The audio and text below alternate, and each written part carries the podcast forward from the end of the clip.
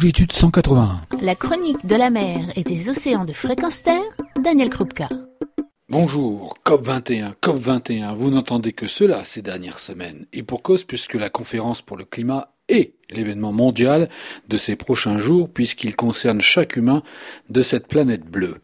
Parler du climat, c'est y associer aussi les océans, qui, rappelons-le, sont avec les forêts primaires les puits de carbone qui captent la majorité du CO2 que nous émettons.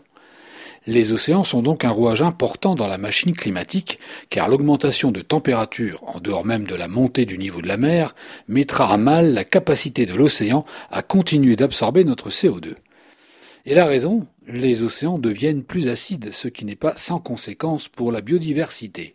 Une biodiversité marine qui disparaît pour de nombreuses raisons et depuis longtemps.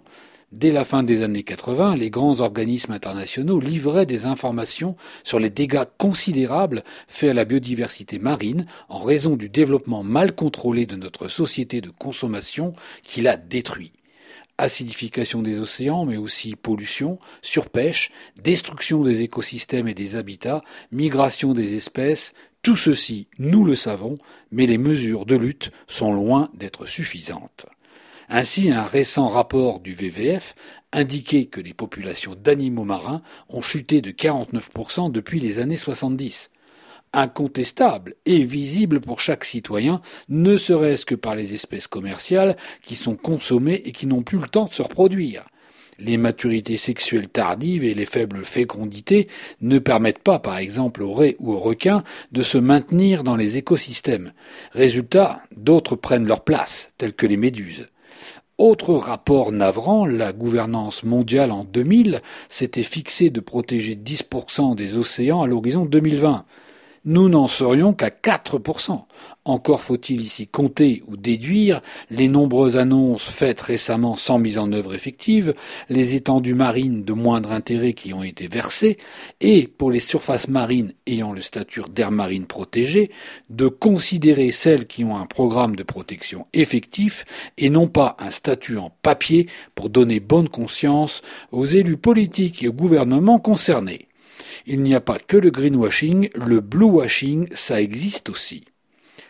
Alors, cette COP 21, eh bien, d'ores et déjà, ce sera une réussite pour ceux qui nous abreuveront de toutes les bonnes intentions qui seront évoquées, incluant ces fameux 100 milliards d'euros par an pour aider les pays en voie de développement. Et les représentants des pays repartiront et diront à leurs compatriotes qu'ils ont négocié au mieux des intérêts de chacun. Et il est vrai que les accords préalables, s'ils se confirment, seront un pas en avant, mais pas une victoire, pas même la solution, juste une esquisse, un premier pas.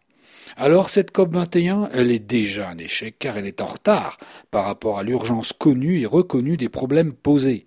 Elle n'est qu'un début, qu'une marche, qu'une étape dans un processus important, rapide, mais qui inclut tant de paramètres et surtout tant de pays que la crédibilité des promesses faites sera inverse de leur nombre, sachant que déjà il faudra vérifier 195 engagements et pour l'instant aucun organisme de contrôle n'existe ou n'est prévu pour vérifier les promesses et les sanctionner. Et les océans dans tout cela Malheureusement, l'océan, lui, ne sera pas à la table de négociation, tout simplement parce que les décideurs ne considèrent pas l'océan comme un acteur clé du climat. D'ailleurs, aucune gouvernance mondiale n'existe pour couvrir ces biens communs de l'humanité, qui sont le poumon de la machine climatique et le pôle de biodiversité le plus important de la planète. Alors oui, l'enjeu de la COP 21 est fort.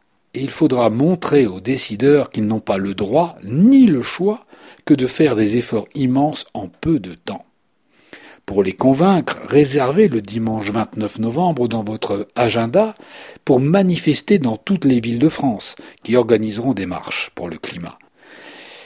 Rassemblement fort, c'est une attention forte requise auprès de ceux qui nous gouvernent.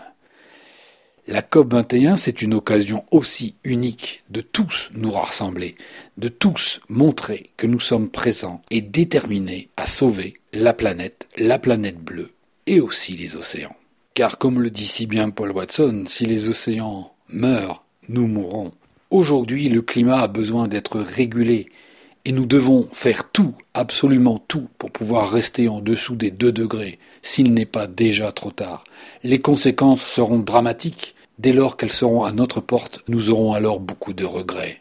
Le regret de ne pas avoir participé, le regret de n'avoir rien fait tout en sachant, le regret de devoir dire à nos enfants nous savions mais nous n'avons rien fait. Alors si vous êtes ni pessimiste ni optimiste mais que vous pensez que c'est dans l'action que les choses peuvent avancer, joignez-vous à toutes les marches qui seront organisées en France et ou à l'étranger ce 29 novembre. Retrouvez et podcastez cette chronique sur notre site fréquence